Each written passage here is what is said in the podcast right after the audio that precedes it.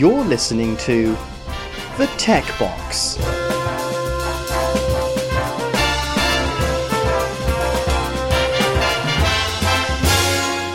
Hello and welcome to episode 76 of The Tech Box. My name's James Honeyball and I've got with me David Rich. Hi, Dave.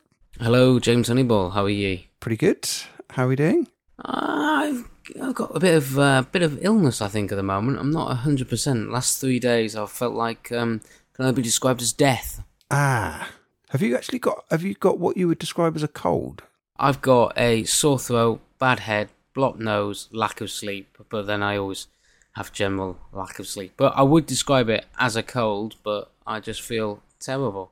You know that we've got to that situation again where it's more likely that you've got COVID than a cold at the moment. Well, my new thinking is, if it isn't COVID, then it's not worth being ill with. That's the thing. I've not come positive on a COVID test, so therefore I should just shut up and put up. Yeah, that sounds about right. Pretty much. So I'm technically not ill. Yeah. I don't have COVID. Okay. But I am. It's good to get that clarified at the beginning. Yeah. Are you enjoying the warm weather? Are you a warm weather person? I particularly not a warm weather person, so it doesn't bother me that much. I'd rather not be in the warm. I don't want to be wet, but I'd quite like to be cold. So okay. So if it was like a, dry, frosty, cold, that would be good for you, yeah. Yeah, I don't like sand neither, so I'm pretty useless on any sort of holiday because I hate sand. I mean, you wouldn't sit in a muddy field, would you? Would you sit in a muddy field? I wouldn't. I wouldn't sit in a muddy field, no, but I'd sit on a sandy beach in the sun. Well, that it's just effectively dirt, isn't it? You sat there in a substance that could, cause abrasions on anything you put in it, and everyone sat there nice and happy. I won't even sit on it. My kids love me because they'll be sat there playing, and I'll be stood up away for hours at a time. I can understand the sand thing. Unless you embrace the sand, then you can get kind of like annoyed by it because it sort of goes everywhere and wrecks everything, especially wrecks technology. So you don't want to be in sand and dropping your non-IP protected phone into it. Trying to desand two children before you sanitize them to take them anywhere where any other electronics are is an absolute nightmare. The desanding process is pretty gross. I would want a clean room, some power washers, and something to suck everything off. So I thought you were going to say that you wanted a clean room, and then you're just going to live in the clean room. I would happily live in the clean room, but therefore no one else would be allowed in the clean room. So, of course not, no. Certainly, I certainly wouldn't go and sit in a muddy, soiled field, so I can't understand the appeal to go sit in baking heat where you're going to sweat and sit in sand and get covered in what is effectively glass particles. Yeah. Not fun. Sound like you'd be quite fun on a summer holiday. I'm miserable. I don't know how the wife actually puts up with me. When we went to the beach, I hated every second of it. And I wasn't backwards in coming forward about my loathing of sand. Disgust either. Of it, yeah. I absolutely hated every second of it. Oh, I've got some sympathy with the sand. I think as I've got older, I've kind of learnt to embrace it. But yeah, I've got some sympathy with it. People dig things into the sand as well, James, which is even worse. It's just the disgust not only to be covered in sand, but then finding something buried in the sand as well.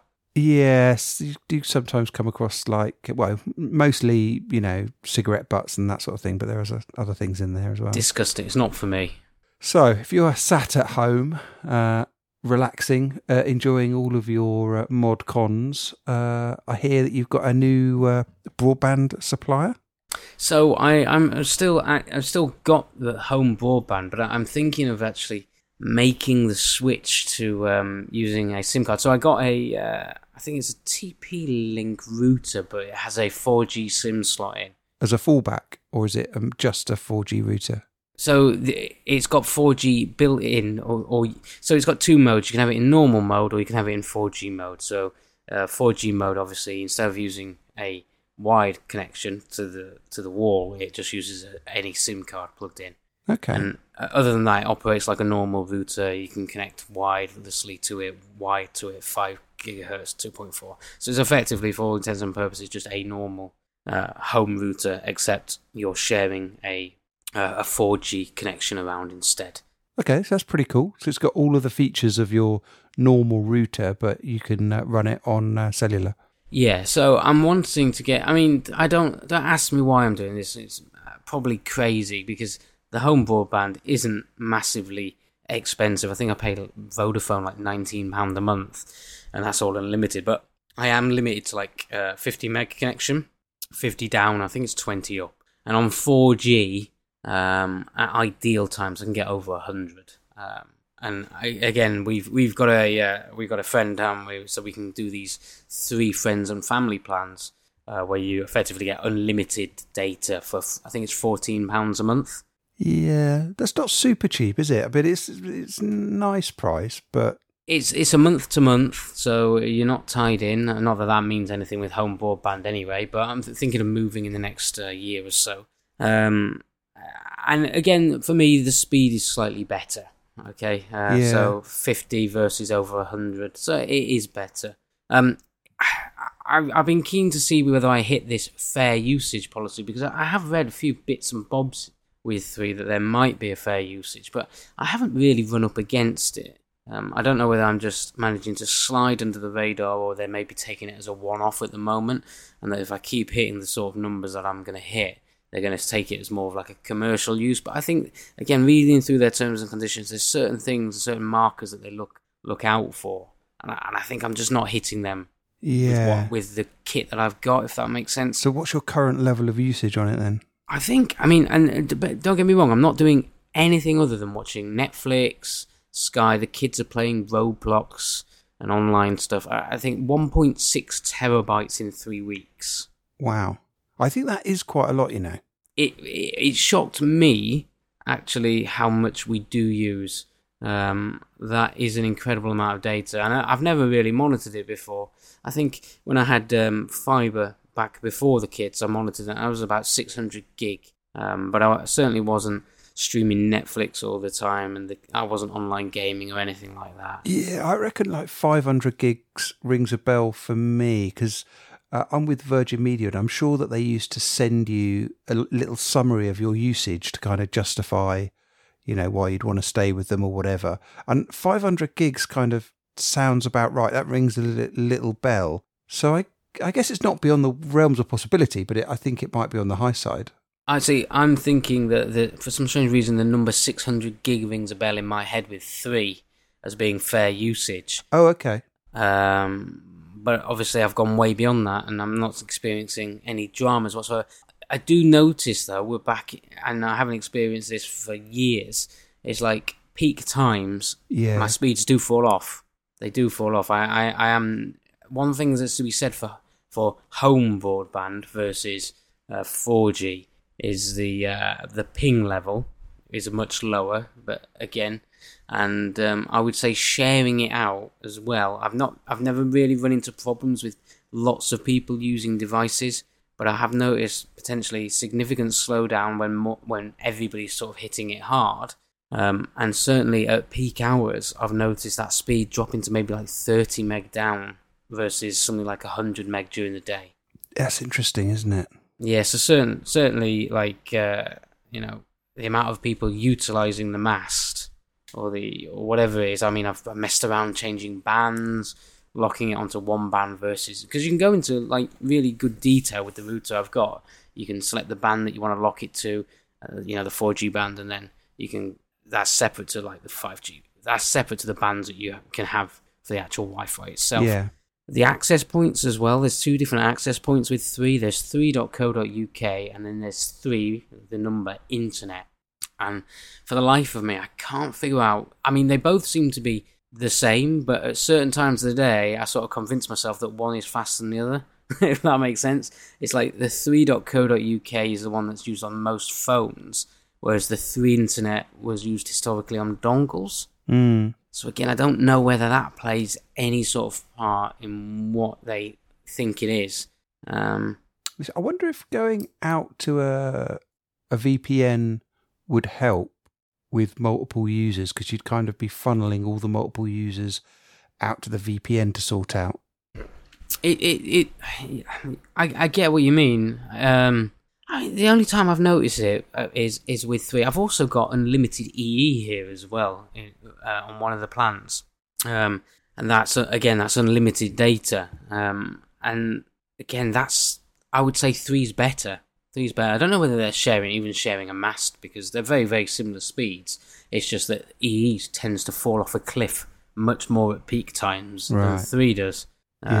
So I don't know whether their customer base is larger in the area that I am in. And again, it's very odd, because I can do a speed test with this EE SIM card in the router and I'll hit like 30 megabits per second down. But then I'll use a phone and I'll get well over 100. And I can't for the life of me figure out, are they doing some sort of traffic shaping, or are they profiling the devices, or something or other. So you're getting it faster on the phone, yeah? Yeah. That would make sense, though, because the modems in the phones are bang up to date, and they support all of the sort of fancy stuff. All the fancy stuff, like having, multiple. What do they call it? Multiple signal bonding and all that kind of stuff. Yeah, they do that in the phones, but I've noticed that those 4G MiFis and dongles, they definitely don't, unless and you have to get quite expensive before they start doing those things. So another problem as well that I've had is setting up any sort of, because of the way it works, you can't set up any sort of static IP to your house. You can't even use one of these websites that's set up, because what happens is the mobile networks, they use carrier aggregation, so they've effectively not only are they dynamically giving you an IP, different IP every time. They're dynamically, if that makes sense. So they're effectively splitting. They're giving you a random one, but then they're also sharing that out to other people.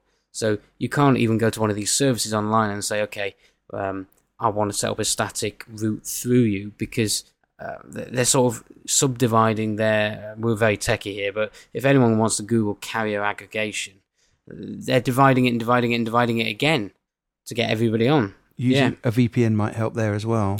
I tried that. It purely won't work because of this subdivision. They're subdividing it so many times that even utilising a VPN, I've looked into it. It's beyond that technology, if that makes sense. I've even tried having Raspberry Pis to route traffic and all sorts of stuff, but it's the carrier aggregation that they use.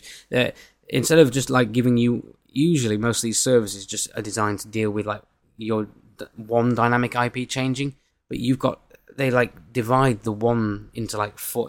It's crazy what they do to get as many customers onto the network as they can.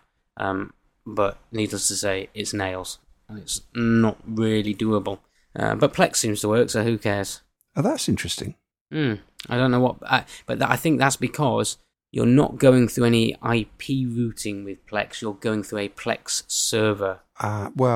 You can connect directly to your Plex server, or you can go through Plex's servers. And I think because Plex are handling it, I don't think the carrier aggregation comes into its own. I've even tried having my own virtual private server in the cloud running to handle my traffic forwarding, but again, that doesn't cope well with the carrier aggregation. So whatever Plex are doing, I think it's because it's an account to an account versus an IP to an account. Well, it's just that I think with all it is that you've got Plex has got 2 ways of connecting to your home, either directly, which case you do need a static IP, or you need dynamic IP, or it will just go through Plex's servers. So both are connecting to Plex, and Plex handles the routing. What I'm trying to say is I tried to mimic the Plex way of doing things for me to be able to access my computers remotely to do it. Okay. And I can't mimic it. So whatever Plex are doing it, they're doing it very well. Yeah. So, but I mean, what more do I need to do anyway with Plex? It's a workable solution should I choose that option. Yeah. Okay. Well, I'm not sure whether for the sake of £5 a month, I suppose you're getting a bit of extra speed. Yeah, it's an interesting one. I would definitely, if I had that, I mean, presumably that router can use the cellular as a fallback, which would be quite cool. So not as a fallback, it's either one or the other for this one. It's the setting. But I guess you can manually log on and switch it. Oh, yeah. It's got a nice app, so no matter where you are, you can log into your cloud account and enable it and kick the kids off the internet when they don't get ready for school and all sorts of stuff. So It's all very pleasant. But it's a good experiment, I suppose. Yeah, no, it's cool. It's good that it is practically usable, essentially. Yeah, yeah. And certainly, again, if you were living in a mobile home or a caravan, you could have a perfectly usable home network without the use of dongles or anything like that, because you've got a router with a 4G SIM card built in. You've effectively got that infrastructure, the normal home networked infrastructure, and it just dials out over 4G, which is ideal, really. Yeah, no, it's cool. I think it cost me like £80 for the router as well, so it wasn't massively expensive neither. Mm. Obviously, there's faster ones available. There's other 4G ones available. I got quite a good one, to be fair. I think it was on a discount on Amazon at the time, but I should imagine you can get a 5G one, but they're very expensive. Yeah, I was going to say, we're probably getting that way through the 4G life cycle that actually getting a 5G one might actually not be such a bad idea. But as you say, it's probably quite expensive at the moment. Yeah, I don't think I've seen any like 5G MiFis or anything like that. I'm sure they're there or coming, but I would say 5G is probably better, because as you add users to the network or to the local mast, it's not going to suffer the same degradation. You know what I mean? Yeah. Sorry, as 4G does, because of the technology in itself. So 5G is always going to be a bit better. So I should imagine I'd probably get consistent speeds all the time with 5G. Yeah, cool.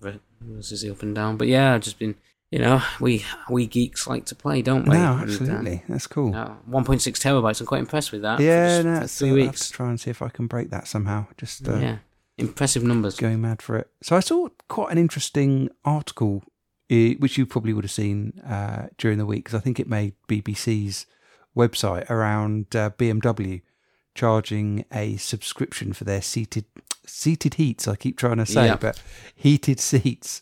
So did you see that? I did, and so I've got different views on this. So I'll let you fill people in. Well, I was just going to say, essentially, they're not, or actually they give you an option to buy the heated seats outright, or you get the option to pay monthly for the heated seats. I think it was £18 a month or something, wasn't it, like that, versus £400 one-off payment.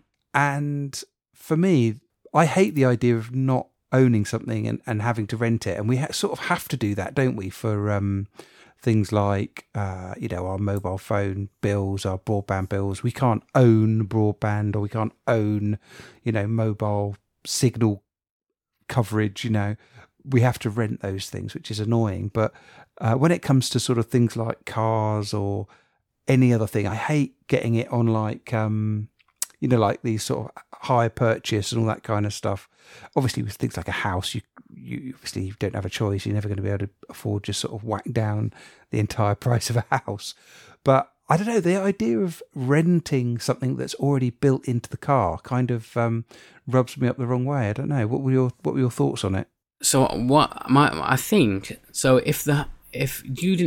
let's say we went to the dealer and they said, right, heated seats are a £400 option, and then you paid the £400, and they said, okay, so you've paid for the £400 the option for the seats, and now it's £18 a month to turn it on, or £400 to turn it on. So effectively £800. That would irk me. But if it was just built in and I paid no extra for it other than either the £18 a month or the £400 to turn it on, then I would see that as all the kit's there. A bit like when I used to have my old Mark 1 Focus. They put the wiring loom in for the fog lights, but because I never bought the fog lights, I couldn't have the fog lights, but I equally could then just go and buy them and add them in myself. If the hardware was there and I hadn't paid anything for it, and it was just a question of, here you go, here's £400 to turn it on, I think that's fair. But if I'm paying to have the hardware installed and then paying to activate it as well, I don't think that is particularly fair, to be fair. To be fair. I mean, I think it's... The one big example was with Tesla, wasn't it? Because they have their self-driving as a paid-for piece of software, even though the actual hardware to support the self-driving is built into the cars. So that's an example where I guess they're saying, look, it's an additional cost for this software, so you need to pay for it. And in some ways that seems a little bit less egregious, but yeah, this sort of rent, because they also had it. I'm sure BMW tried to do it, or do it with Apple's CarPlay. I think they still do. I think they do. Yeah. Yeah. I've got a BMW, but it's a bit old, so it doesn't have CarPlay. But the idea of renting that again is just like is bad because you know it's not a rentable thing. Other cars have got it built in. So that Vauxhall courtesy car, the electric one that I had that I spoke about on the last show, I downloaded the app for that, and that when I logged in and added the VIN of the vehicle to my Vauxhall account, it listed me with a load of options and things I could do. So automatically I added these options. So certain ones were already prepaid. So I went into the option, for example, for climate control, and it allowed me to set the temperature of the car before I got to the car, if that makes sense. Yeah, that's cool. And that said lifetime free ad. So then I added that to my account. But there was other ones like the navigation pack, which was like £400. And if I paid the £400 and added that to the lifetime of my account, then that would go to my account. So everybody's doing it, and I think BMW are doing it in a particular way. That so let's say I pay £400 for the hardware to be installed in the car. And then I pay £400 to activate it, or £18 monthly. If I then sell the car on, the person within added the VIN of that car to their new account, they would then have to pay £400 to activate it. So they're double dipping, aren't they? Well, that's right. So basically, if I buy the BMW and I pay the £400 for the heated seats, and then I sell it to you, yeah, do you have to go and rebuy those heated seats for £400, or were they sort of permanently added to the car? No, it'll be the opposite. So it'll be the opposite of AppleCare. If you buy AppleCare, it stays with the hardware. So if you sell the hardware, it goes with it. Well, this one will stay with the person. So if you sell the hardware, technically, I could still pay for heated seats for a car I don't own. But yeah. It did sort of strike me, and so we'll sort of transition onto Xiaomi and the fact that these budget phone brands rely on advertising for an ongoing income from their phones rather than just like selling it once outright and then never getting any revenue from that phone ever again. You know, it's one of the reasons why they can sell stuff so cheap is that they have an ongoing revenue on it. But I was thinking, could this be used to our advantage with cars? Could we end up with a sort of a Xiaomi-style, really high-quality car that you get super cheap because you've got various ongoing payments that you could then choose to or choose not to pay? And I thought, well, what would be the extreme in the car world of that?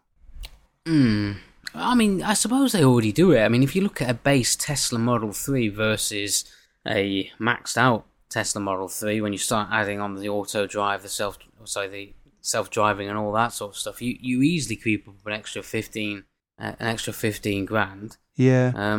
I mean, so as part of this research, I did. I went into my subscriptions on my iPhone and had a little top up about just because you don't notice subscriptions. That's the problem; they creep up on you. I think with this BMW one, it was £18 for the heated seats. I think it was another £12. For the heated steering wheel and things like that. So I was intrigued as to what am I paying every month on subscriptions alone? Because I don't notice this neither, because I'm with EE. You can just choose to add it to your EE bill. Yeah. So I don't really notice it going out. I just pay the EE bill every month. It's shocking when you add it all up. But you didn't do the research, did you? I mean, I assume you use subscriptions. I do have loads of subscriptions, and I am kind of blissfully ignorant about how much they would all total if I did add them all up. But it would be loads. I've got subscriptions that I know that I don't use at the moment that I haven't cancelled. In fact, I got an email from Sony saying that you haven't used your Sony PlayStation account and for ages, might even be a year.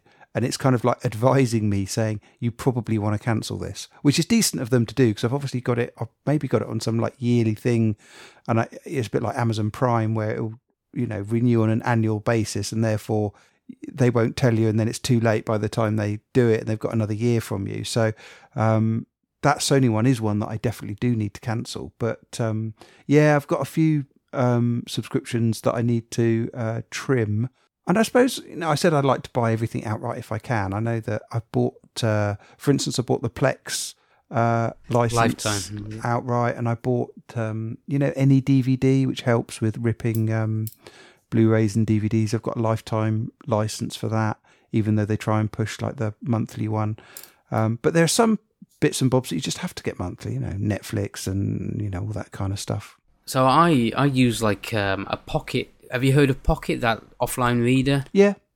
So that used to be really reasonable. It used to be like £1.99 a month. And what the subscription enabled you to do was to download them offline, so that if they went away on the web, you still had them. And that's pushed up to £3.99. I tell you what keeps catching me out. And the thing is, you can't buy a lifetime membership for things like that. Yeah. But I keep getting these Readly trials. So I'll purchase a Samsung, for instance, and as part of the Samsung Boost, they'll give me 3 months of Readly. So I'll sign up to 3 months of Readly, and then every 3 months or so, I'll get hit with a charge for Readly, because I won't have used it, but I'll forget the fact that to get this free trial, I had to subscribe to do it. Yeah. And Audible keeps catching me out as well. There'll be a good book on Audible that I like. I'll take a trial. I'll download the book, and then a month or so, 2 months later, I'll get hit, and just as I have done this month with £7.99. The Audible one is really it's annoying. Nasty. You can't cancel it. You have to go through hundreds of menus on a computer. You can't do it from a phone. It's nasty because it gives you those credits. Yeah. And if you cancel, I think you lose the credits. So you've always got that balance of credits that you don't want to cancel because you've got those credits. And then so what you have to do is you have to sit down and spend all of your credits before you can cancel. And it's kind of quite it's difficult sometimes to actually say, right, okay, well, you've got to buy 4 books before you can cancel. So it's like, I know it's not a big step because you just sort of buy 4 books that you've probably had your eye on or whatever, but it is a bit of friction before being able to cancel. You have to do those things. Very, very frustrating. I'm just glad I purchased like Pocket Casts. That moved to subscription, but because I think I'd purchased it on the web, I'd purchased it on the phone, and I think they just gave me it for free for life. Yeah, I think I must have a lifetime subscription to that, because I do remember there was some kerfuffle about it when they went to try and go to... I think, no, what it is it's you bought the app, didn't you? So I bought the app. Yeah, I bought the app on Android, I bought the app on the iPhone, I bought the app to use it on the web as well, and then they moved to subscription, everyone was up in arms, so... Pretty much, if you bought it in most places, you got it for free. Yeah, that's right, I totted up my subscriptions, and it comes to a eye-watering £37.42 a month. That is ridiculous. I've gone and cancelled them. It's things like Strava and Plex and things like that. You just don't notice them. As I said, Google... what's their equivalent of the iCloud? Google Drive? One, yeah. Yeah, Google One. Just... crazy, silly things like that, and that's not to mention like the annual ones where buy like a wallpaper app or TweetBot that's £5.99 a year. Do you know what I mean? Yeah, a wallpaper app. Yeah. So it basically iOS is tricky compared to Android, isn't it? We end up paying for things that you wouldn't ordinarily pay for. Like on Android, you can get plenty of apps that link into like the Bing wallpaper of the day. Yeah, I wouldn't pay for a wallpaper app. You're paying for a wallpaper app on a subscription. Here we go. In my defence, are you ready? I'm going to have a look at it. It effectively it's yearly. I think it's something like £4 a year or something like that. I can be a bit more accurate, but it dials into the whole Bing wallpaper, changing it daily, and to automate that is it's worth paying someone some money to automate it for you. That's all I will say in my view. Okay. And I can tell you. Here we go. I can tell you the exact amount that I'm paying them a year. And actually it's more than you'd expect. £6.99 a year. That's it. It's interesting only because Xiaomi has this feature that they're pushing onto all the new phones now called Wallpaper Carousel, which tries to do a very similar thing. And it's the first thing I get rid of. And see, I like it. It does it on the computers, on the phones. It's pretty good. It's worth having. £6.99 well spent. So, like I said, if someone builds a good app, I don't mind paying for it, but I can't... this was what I was going to say. You do want to support good apps. That's fair enough. £6.99. It's a... And then TweetBot as well. I don't use TweetBot a lot anymore, but I think that's, $5.99 a year? Yeah, I mean, that's reasonable, I think. I've got a load of free trials from like old EE plans. I think they run to like 2023, but again, I've got Apple TV Plus till 2023. I've got Apple Arcade till 2023, and I might have to revisit that because I do get a lot of use out of Apple TV and Apple Arcade. If anything, I'm probably a prime candidate for the Apple One plan. Once all my subscriptions come to an end that I've got for them, as I said, because they cover me to like June of next year. Yeah. Then I might have to look at it. But certainly,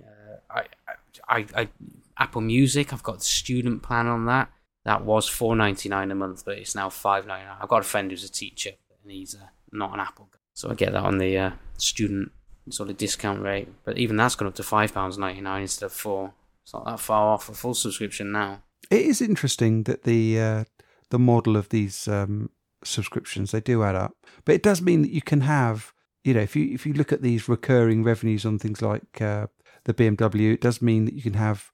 In Xiaomi's case, I think that is the obvious example. You can have like a really great spec'd phone, and Xiaomi can bank on having sort of subsequent payments. But I did come across another company that's doing this in a very kind of similar way, but it's a little bit surprising. So recently there was a bit of a sale on LG TVs, 10% off, and there was one that was already pretty cheap anyway, which was the LG A1 OLED, and that had got down to about £595, I think, from most places. So you take 10% off that, £60 would be about £530, and then if you get it from somewhere off the high street, I can normally get sort of 5%, 6%, 7% off on top of that through work. So it basically, and actually with this, I managed to get both Nectar points and top cashback. So I'm massively into my coupons now, but it did bring the total down to under £500 for an OLED TV. Now it's only a 48-inch rather than a big 65-inch or whatever. But I thought, well, I'll get it.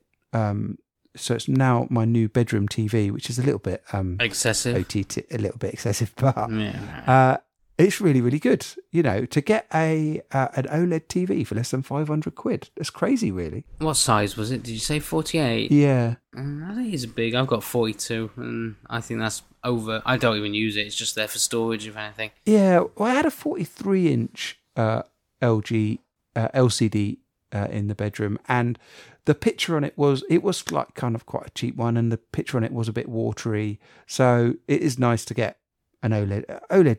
Screens are always really nice, so it was good to get that in there. But because it's like, what is it, A1, so it's like last year's model, so it's relatively contemporary model. And very interestingly, LG has gone the Xiaomi route. Yeah, the thing is festooned with adverts. And to understand, it's probably worth looking at what a modern TV is actually made up of. I mean, if you think about it at its basic level, it's a big, heavy box that has to be transported everywhere before it's sold, much bigger than a phone. Obviously, you've got the big, huge, beautiful OLED screen, plastic frame. They always come with some sort of stand.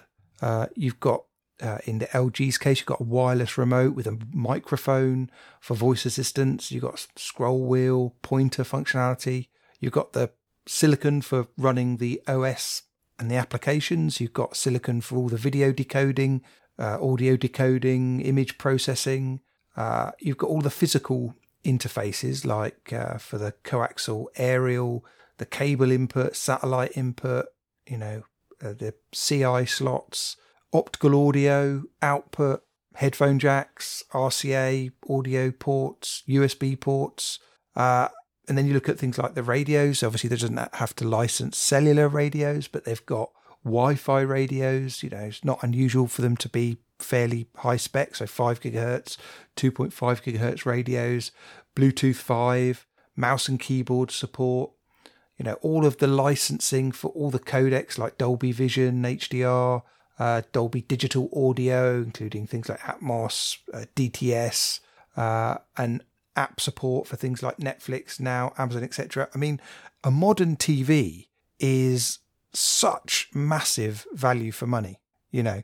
So it's not difficult to see why these companies that are building these really capable devices with such massive complexity, and they're having to get them out the door so cheap these days, it's not hard to see why they're turning to adverts and other ways of earning recurring income. Yeah, so LG have always had a feature where, I can't remember what it's called, but it'll have a feature where essentially it'll look at the content that you're watching and be able to make certain recommendations and essentially earn LG a little bit of money because it's like profiling what you're watching. But that's always very easy to turn off, and I think it defaults to being off, so it's not too evil. And you've often on the LGs you've had a very subtle, you know, recommended or trending thing that might be like one panel in one corner of the screen, you know, that if you, and often you can sort of squirrel into the settings and turn it off. But this LG TV, once it connected to the internet for the first time, if you press the menu button, whereas before, you know, it used to bring up the apps along the bottom. That used to be the classic LG style. And then you'd have like the mouse pointer. Yeah, we've got one of those in the bedroom. Yeah. So now it takes over the entire screen. So the entire screen goes away from what you're watching. And the main thing that you've got is trending now. So that's got like all of the shows that are being promoted by LG at that time, whether they be on iPlayer, Netflix, Amazon or whatever.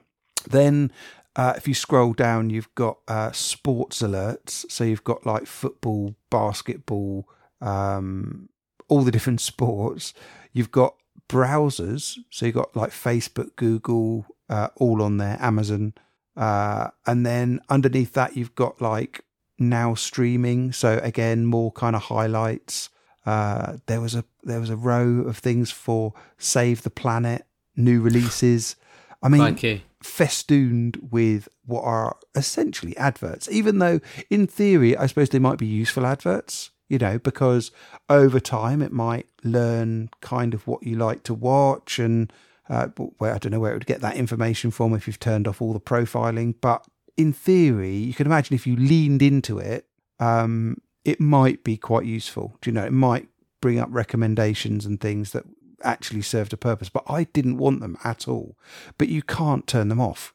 Do you know what I mean? There's no setting where you can turn them off. So obviously, I'm sort of like scratching my head here. The interesting thing is that this is that they've done this not just on the base model, because the A1 is obviously the base model of the OLEDs. They've done it on all of them. So even if you get the absolute top of the range, you know, 80-inch OLED, you know, G1 or, you know, whatever the sort of top end one is, it's still got exactly the same software on there that does this, which is crazy. It's very odd, isn't it? So I then sort of had a bit of a Google around, and one of the ways that you can do it is to actually, you know, essentially do what, you know, use a pie hole or something like that to actually just sort of block LG's connection with the world. Yeah. Well, I mean, that's one option. One option is you could just plug a separate smart thing into it and use that. But I don't know about you, but especially in the bedroom, you want when your TV goes off because you've set it to snooze or whatever, you want it to stop whatever you're watching. You don't want, you know, something playing in the background forever. And I know you could rely on HDMI, CEC to send a, you know, an off signal to the device that you're watching it on. But it's just a lot easier just to use everything on the TV and have it so that when that switches off, it just kills all of the apps that are running at that point. So I'm very old-fashioned, James. I don't watch the television in the bedroom. It's there as purely as an ornament to hide the holes that I've drilled to actually put it on the wall. But now that I've actually put the TV there and these adverts are there, obviously it's a problem that I've got to solve. So I'm very much just certainly. If I was to use it in the bedroom, I would just AirPlay to it. I would just AirPlay or Cast if I was using an Android phone. I wouldn't. That's a bit more of a faff to get your phone out, really? Set it all up. Well, I might as well use a phone than point a remote control that has to use infrared and line up. Yeah, but I have tested out the casting on it, and it does really, really well. I mean, it's you know the most relatively new LGs have got AirPlay built in. So it works really, really well. But that's what I mean. Why would you use their dodgy, slow YouTube app? We're using a remote control that uses an infrared, the barbaric infrared sensor that's got to be lined up correctly. When you can just use a phone that casts in ones and zeros over to over the TV. One of the useful features of the previous LG TV that was in there was that I could use one of the buttons on the remote control and tell my remote control light switch to activate when I press it. So I can use my TV remote control to turn off and on the lights in the bedroom. Right. Which is quite handy. It means you don't have to get out of bed to turn the lights on or off. But with the new LG remotes and obviously the new TVs, they obviously communicate wirelessly. So I actually filmed the remote control using a mobile phone to see what commands were generating an infrared signal. And essentially the first press where you're turning the power on, that sends an infrared signal as well. Yeah. But as soon as you're actually using it, everything is then sent wirelessly. There's no infrared coming out the end of the remote control at all, which I thought that's quite interesting. That is very, that is not what you would think would happen, is it really? No, because the old remote, which was only like maybe 3 or 4 years older, maybe 5, there's loads of buttons on there that would... set the infrared off. Okay, the wand functionality is done wirelessly and not over infrared, but they've obviously decided wherever possible just send all of the signals wirelessly now. Well, it makes sense, doesn't it? Yeah. It makes sense. Yeah. I tell you what, you've never tried to learn a remote control until you've tried to learn the Sky Glass remote control. Ah, right, yeah. Let's be honest, that's never happening. I still to this day have 2 Sky remote controls, one for the Sky Q box and one for the Glass TV, and neither all. You need both of them at all times. Yeah, mental. Well, that's the thing. I really like. I mean, I can't get away from it in the living room where I've got about 50 remote controls. You know, one for every minor piece of gadgetry in there. But in the bedroom, you can pretty much do everything with just the one remote control, which is pretty good. But going back to the adverts, I did manage to disable them by blacklisting the LG URLs that it uses in my router. Surely, don't you just get a blank placeholder for the advert then in the software? You do get occasionally get a bit of a spinner on the now trending box. So you've not really won, James. Well, I've suppressed it. I was going to say whether we class this as a victory is it's up for sort of debate. I wouldn't say that's a victory. No, well... I would say a flashing of a stock firmware with no placeholders for any adverts, that would be a win. Yeah, I could... Is there not like a... Because when I go in, always stay in a hotel, I always Google the model of television and look for the hotel mode, and it'll give you the key combination to turn off the restricted volume and the fact that you can't change inputs. Is there not some sort of mode in there that turns off the sort advert of poor man mode? You would think so, but I've not found it in terms of extensive Googling. But, you know, if I do find out how to do it more brutally, then obviously I'll do it. The other thing that I noticed is that whenever you try and download an app now, you have to sign into your LG account. Oh, standard. But I don't even think I can't remember whether I actually had an LG account or not, but I certainly had to like log in on the TV, which is a bit of a pain.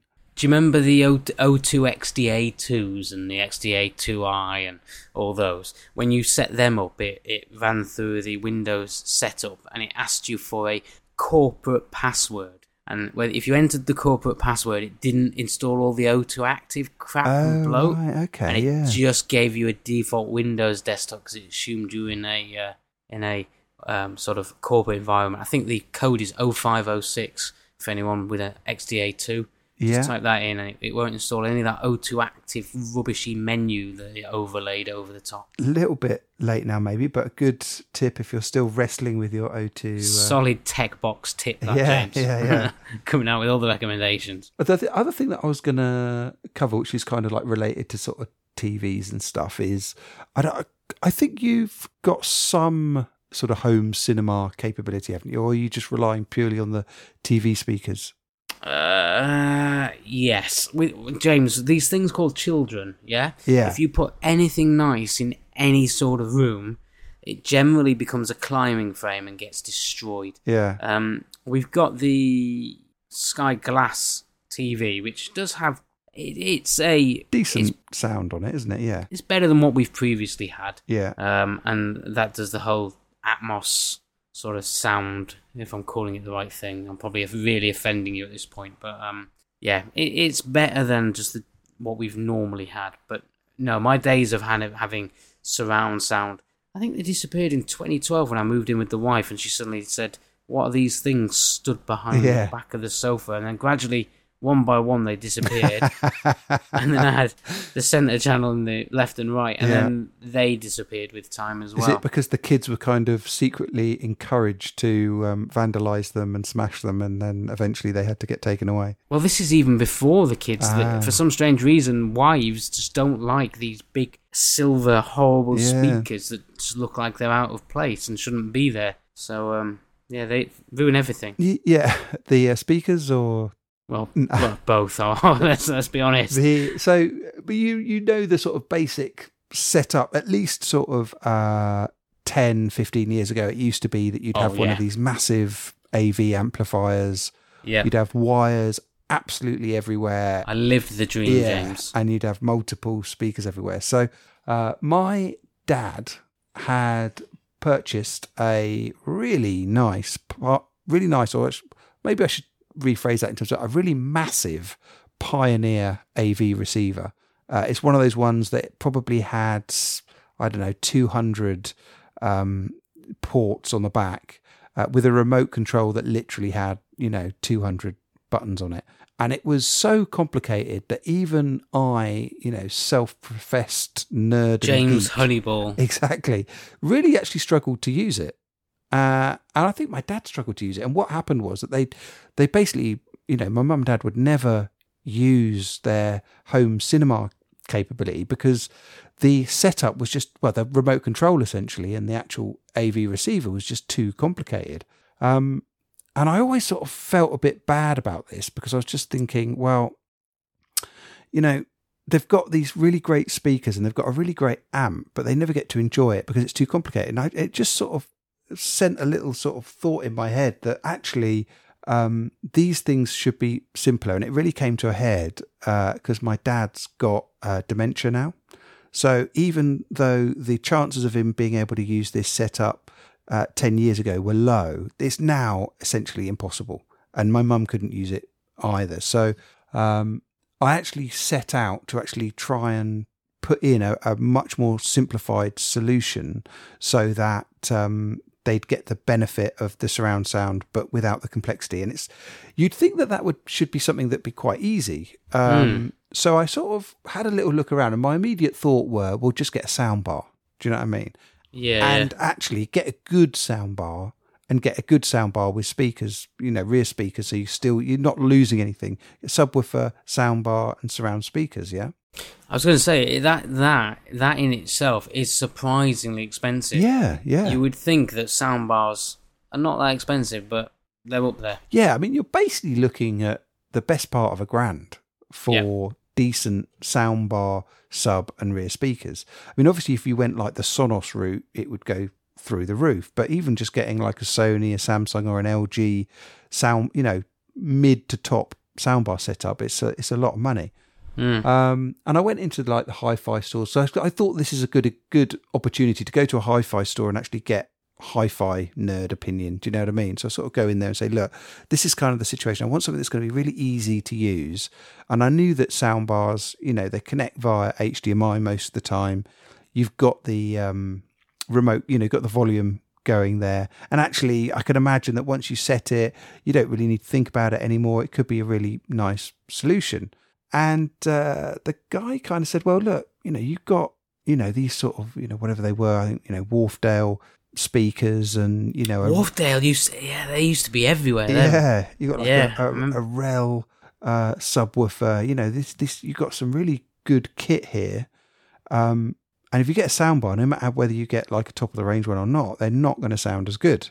And so that sort of just left me sort of scratching my head. And I was just thinking, like, ideally what I want is a soundbar simplicity, you know, basically an AV receiver, which didn't have any knobs on at all, had exactly one HDMI connector on the back, you know, to get the signal from the TV, but would allow you to hook up all of your existing speakers. Now, this just absolutely does not exist. Do you know what I mean? And I thought, well, you know, I should like invent this and, you know, make a fortune. But I was just really surprised that such a product really doesn't exist. And no matter where I looked, you know, you just couldn't get anything close.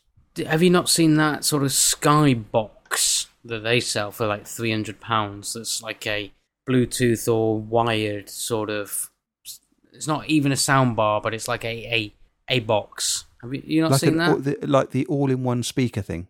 Yeah. Was that? Yeah, but then you're wasting your existing speakers. Yeah, I know, but at a certain point, don't they just become legacy speakers?